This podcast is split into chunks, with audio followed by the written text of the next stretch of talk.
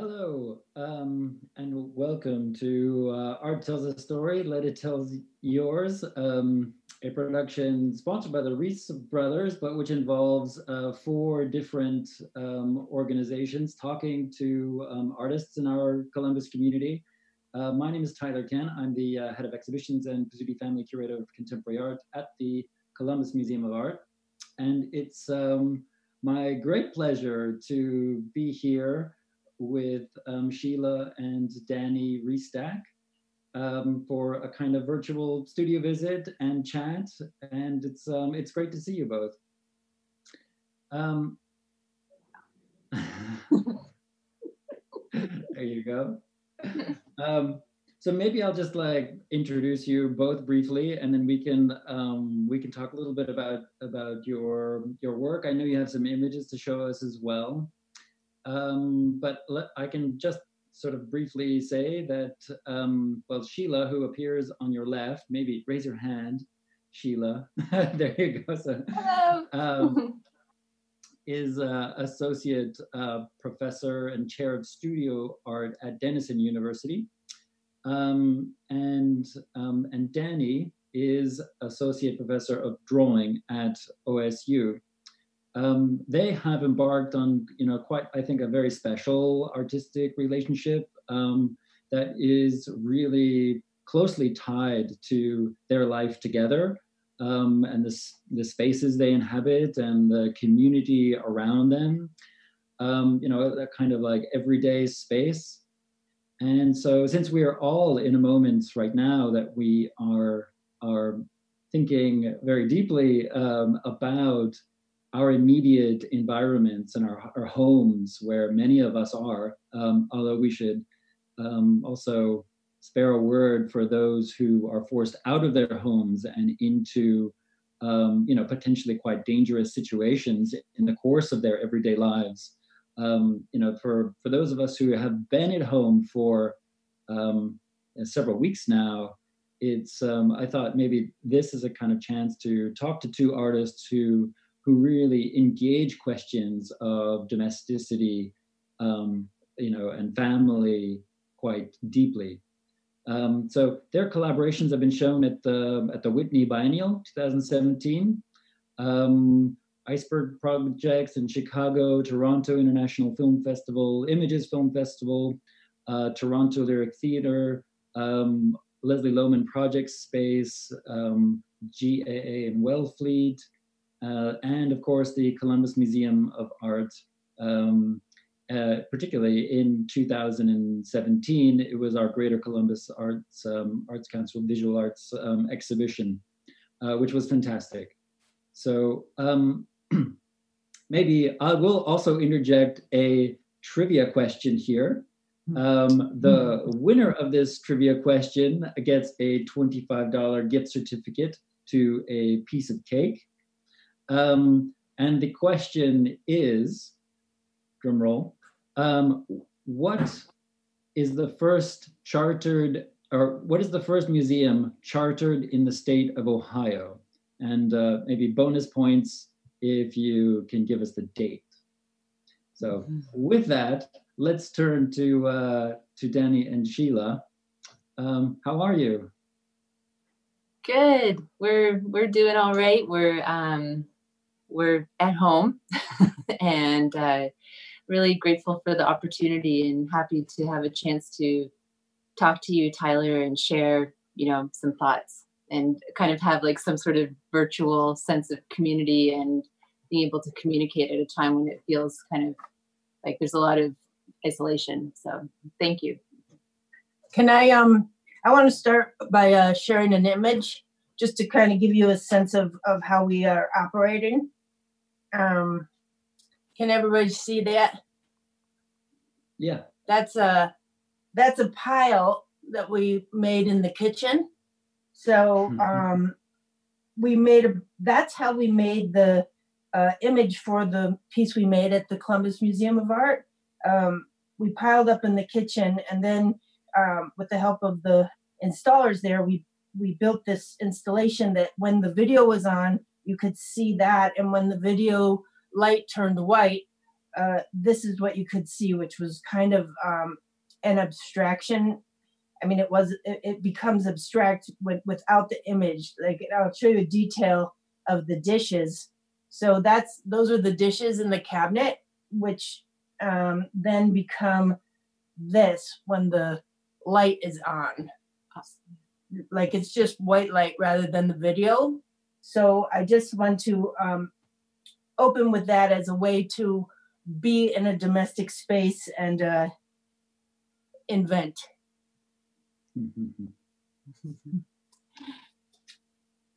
so, I, I mean, I, um, I, I think that's really interesting, you know, because there is a kind of in that in that uh, space. So the piece itself was called um, Stack, if I recall. Um, yep. And when you when you sort of walked in there, um, depending on which moment you arrived, you would either encounter that, um, you know, sort of for a brief moment, this kind of abstract space, and then all of a sudden this image would be overlaid on top of it. Um, and even that felt a little abstract until there was a little bit of motion. It was the it was these kind of like the slight movements that cued you into the fact that um, that this was indeed a video and that it was these were you know sort of like actual bodies um, and plates and um, you know it was like a kitchen. Um, and maybe that's you know there's maybe there is a kind of like a metaphor there for like a house is just a house um, until people start living in it and then it becomes a home um, and then there's a whole layer of um, of kind of like psychodynamics, you know, of emotion, of subjectivity that kind of gets laid on top of that. Um, so your, I thought, I thought your installation actually kind of, kind of uh, reminded me of our own relationship to the spaces in which we, we sort of live or inhabit in a kind of interesting way there was um, a, an, a, sort of an audio component to that as well, no? Mm-hmm. Mm-hmm. Yeah. Do you want to share our, last name because that's related to the audio? Yeah, yeah. Um, the audio was from um, Anne Carson's work. Um, it was a whole series of kind of small lectures that had been pulled together into kind of like a compilation called Float. And this particular piece was um, called Stack and it was like a whole list of it begins with a list and then she kind of goes into it and sort of she does this like really beautiful meld between like kind of ancient mythology and you know contemporary life and and sort of in pulls from both and kind of endows them with a sort of like living feeling of both ancient and present and um anyway, but that was so that list that she went over was what was being repeated inside of that space. So it was like thunderstorm stack, you know, stack for Jezebel. Jezebel, that's right. All yeah. kinds of stacks. And we actually gave ourselves the name, our last name, uh, Restack, based on that poem. So yeah. there's a tie that way as well. Yeah. Yeah. It was like this like desire for um like like just being able to like there was something actually very liberating about like just like you're like oh like i thought a name was this static thing and like actually you can change it you know like so this idea of like the sort of i don't know like empowerment of like an individual like in relation to like just changing a name or like restacking you know priority kind of going against some sort of like patriarchal you know order system you know like so um those were it, sure. it seemed really important at the time and still does actually. It seems continues to be relevant. Yeah. I mean that kind of um a kind of connection between the, the, sort of the the sort of ordinary and conventional i mean things as simple as a name you know we don't think mm-hmm. we don't tend to think about those they just we kind of receive them um, mm-hmm. but i think the fact of changing your name is really emblematic of sort of in a way what you've tried to do in general in terms of you know connecting your ordinary lives to kind of larger grander even more sort of like mysterious and beautiful um, things. Um, but I had a question actually that was not um, that was maybe a little bit more simple. Is like, how did you um, start to think of yourselves as an artist? I mean, as an artist couple, you both had have in, in independent kind of established practices. Um, but then the idea to sort of join forces into um, a kind of collaborative entity is is an interesting leap. Um, mm-hmm. Tell me about that.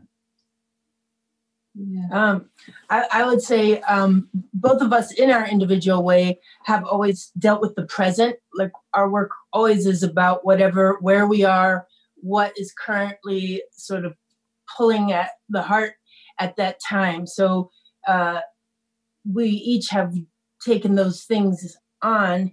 And then when we got together, like I would say there's no greater challenge than love. And so, like, to step towards things, uh, if that's the way we operate as people and artists in the world, what it makes perfect sense to step into making together uh, and take that subject on. And plus, like, um, for me, um, my work is my most um, uh, core self is my my identity of uh, and my my my heart place uh, is in the work. So um, to open that up to Sheilah and be able to work together is like I couldn't be any closer to anybody else because that's you know the closest place. Right.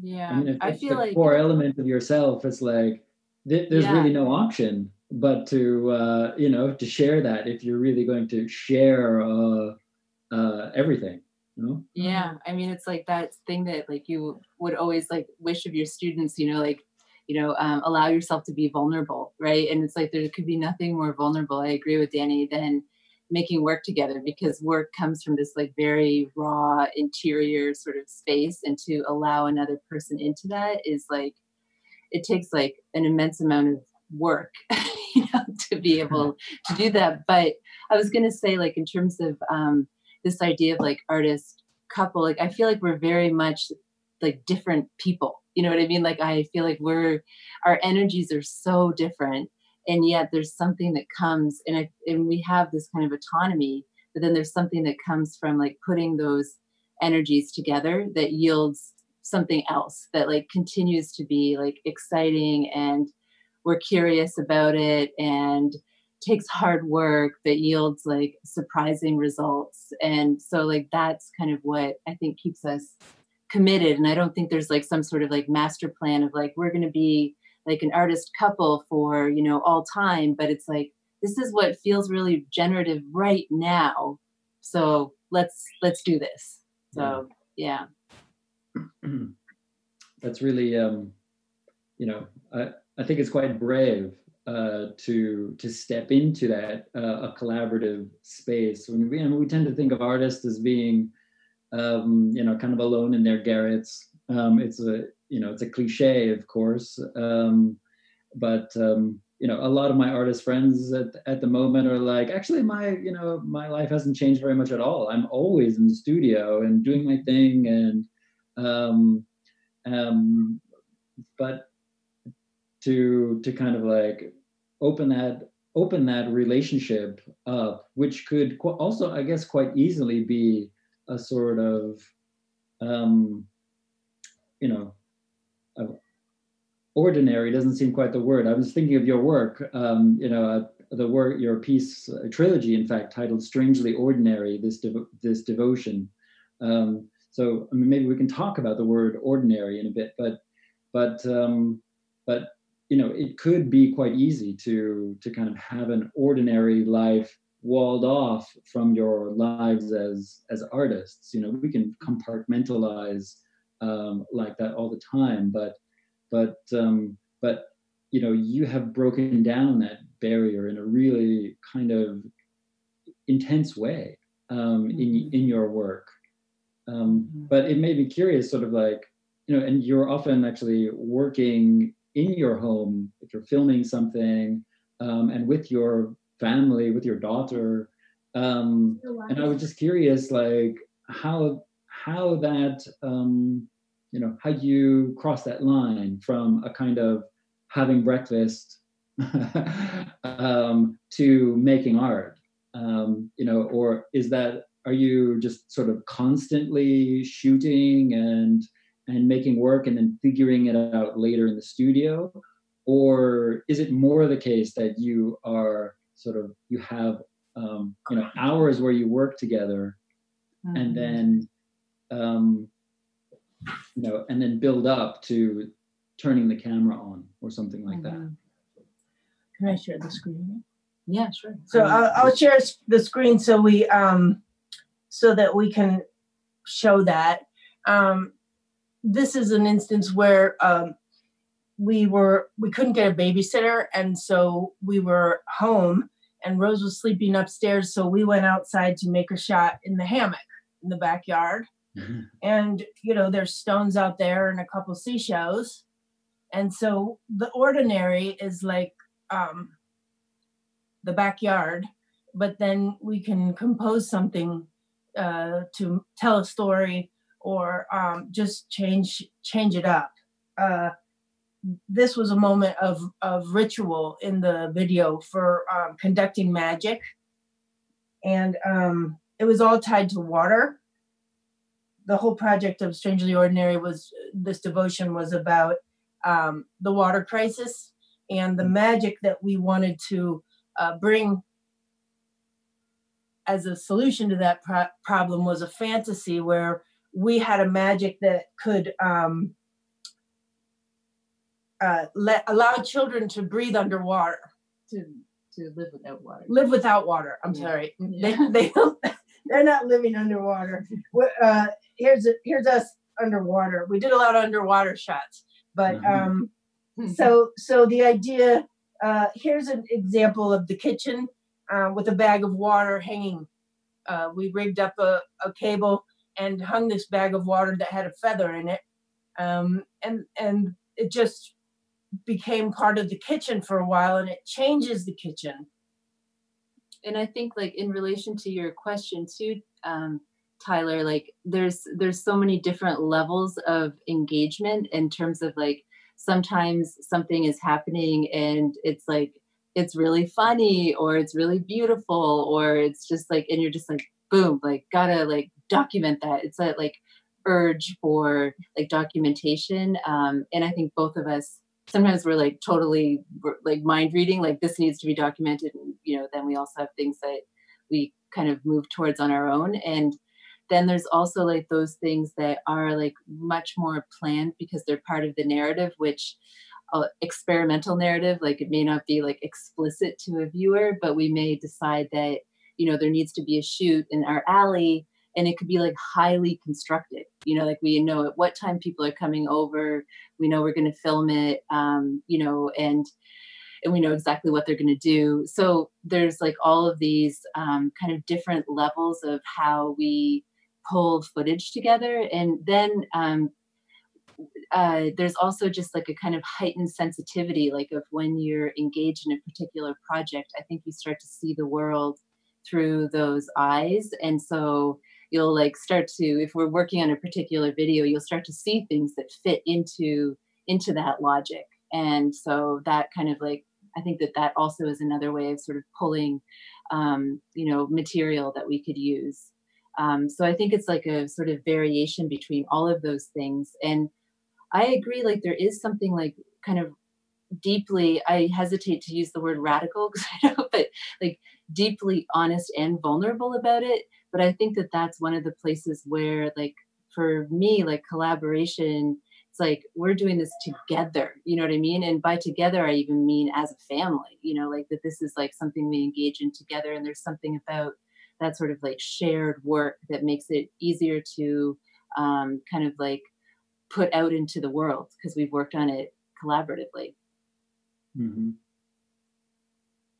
This this uh is an example of a, a highly constructed shot, and so was that drone shot. Like we didn't just shoot those off the cuff, right? We had to invite people, and we set up a a screen and projection out there and and um, had a drone operator, uh, and then this, for instance, we we we made this space all yellow, um, and uh, so sometimes it's very considered, thought through, and planned, and then other times, um, like this shot here, uh, we were thinking about the alley, and um, our friend Dan Jan stopped by, and we were like, "Hey, you want to go to the alley and shoot in the um, dig up this plant and bury a stone uh, for this piece we're working on?" And she was like, "Sure." So uh, we did it.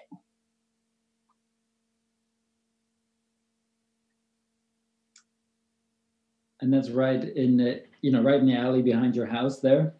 Yeah. Yeah, there's like that's like that's key. It's got to be like readily accessible. You're going to be able to have to walk to it without hiring a babysitter. you know, yeah. like so. Um, I think that that's. I guess like when you were talking about the the normal or the banal, like that is like a place of interest because it's like how can you make this kind of space that feels like it does get compartmentalized is like not interesting you know um, how can you like how can you reinvigorate that? Because that is what's available to us right? So it's like well how can we use it or how can it become something else? And like i think that fantasy plays a part and that is something that i think we learn partly from rose as well because she's absolutely capable and i'm sure teo is too of like being in a room and then suddenly like on another planet you know what I mean? Like their like their imaginative world is like really um, flexible.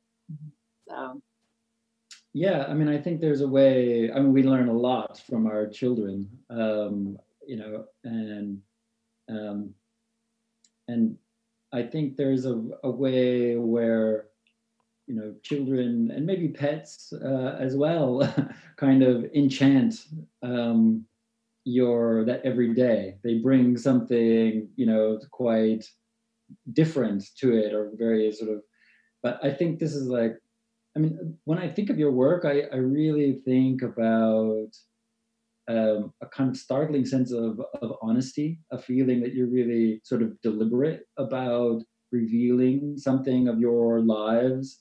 Um, it can be quite intimate or it could be quite regular or it could be quite um, heightened, you know, by us this sense of uh, you know ritual or making you know filling it with something that is kind of um, deep and meaningful. Um, and I, I guess my question is like, what is that? What is that something, or and how does it? And what's the relationship between that that sort of intent to create something that is really generative and you know evocative and the art making kind of process itself. Like does the art making itself all of a sudden bring that sense of enchantment of the of the ordinary? Um, could it exist apart from that? Um, mm. or do you think you really need the sort of um, the onus to create something to to make that happen.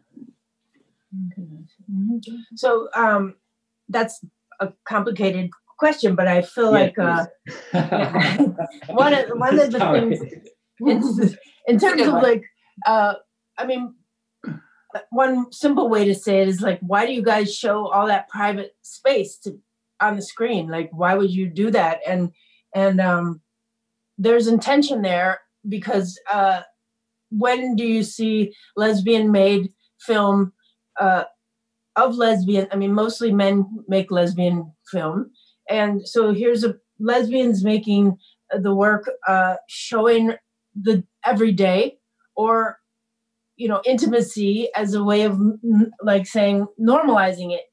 Like it's it's just our family here's how our family works. And it never has airtime not much airtime so uh, we're going to make sure there is some airtime. Um, and you know, there's kind of hierarchy that seems to exist with, between the personal and the theoretical. Like art that's personal sometimes is deemed sentimental or something, and we we work really hard to not do that, um, and and to you know translate uh, the personal into a formal gesture. But um, the personal is political. obviously, Exactly. and um, you know, there's there's something you know maybe someone will relate. Uh, most likely they would because they're person. If we're going to operate, if we're going to share our personness uh, in an honest way, then somebody else will probably identify with it. And that's the connection piece that um, is why it's worthwhile to show anything. yeah. Yeah. I think honesty, like there's something felt, you know, like in terms of, I think the work, like there's like a felt quality to even the way that sense is created. It's a very sort of like visceral or haptic kind of relationship. So it's like a felt relationship. But I think that like honesty or like kind of vulnerability is also like it's something that people can feel when it's real. So, and I think that that's like a really interesting thing to think about that that's like something that they can identify with. And I think that on that other level, that it is like, yeah, please, like, can we have some images of the things that I never saw, you know, like as a child? And I mean, there's so many other things that need to be made as well, too. But this is just like, I mean, when we filmed like uh, a DIY insemination, it's like, that was just like not part of my like vocabulary growing up in rural Nova Scotia. And it feels like pretty great to be able to like make something and be like, yeah, this is okay. You can make work about this, you know, and and make it evocative and beautiful and potent and unknowable, you know, like as well. And yeah. so I think that that is a big part of it. But I also feel like in that same way, there's like a reclamation to be made for the domestic space itself. Like it feels like so shut down um, in some ways. And I, I feel like you know when you're talking about what is that thing, it's like could it be like the possibility for like fantasy to coexist with our most mundane kind of you know things that we do? Like is that like what the space is asking? Is that what it's asking? I don't i don't really know. I mean and i know that at one point danny like used the word like feral domestic in relation to the um, in relation to the work and that like kind of implies like something recognizable and unrecognizable you know at the same time and i feel like that that's like a nice way of thinking about that kind of friction of like what's Mhm. happening i know this but yet i don't And and if feral could mean for humans like refusal. I'm going to be a refusenik to the status quo. My whole life is not going to be about scrambling for more. Okay, so I'm going to have a feral approach, which means follow my dreams or something.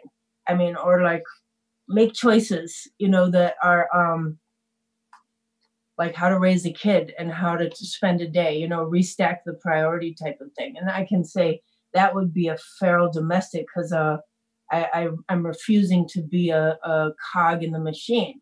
but i also think it can be like feral once you do something once you make an action once you push on something once you hang a water bag in the kitchen um, it's like suddenly even like you know pouring out the rice krispies has like a different kind of feel to it you know what i mean? Like it's like it kind of like it pushes other things into a place of unrecognizability as well. So that's like it's not just the feral act it's like how the other boring things like look up against it.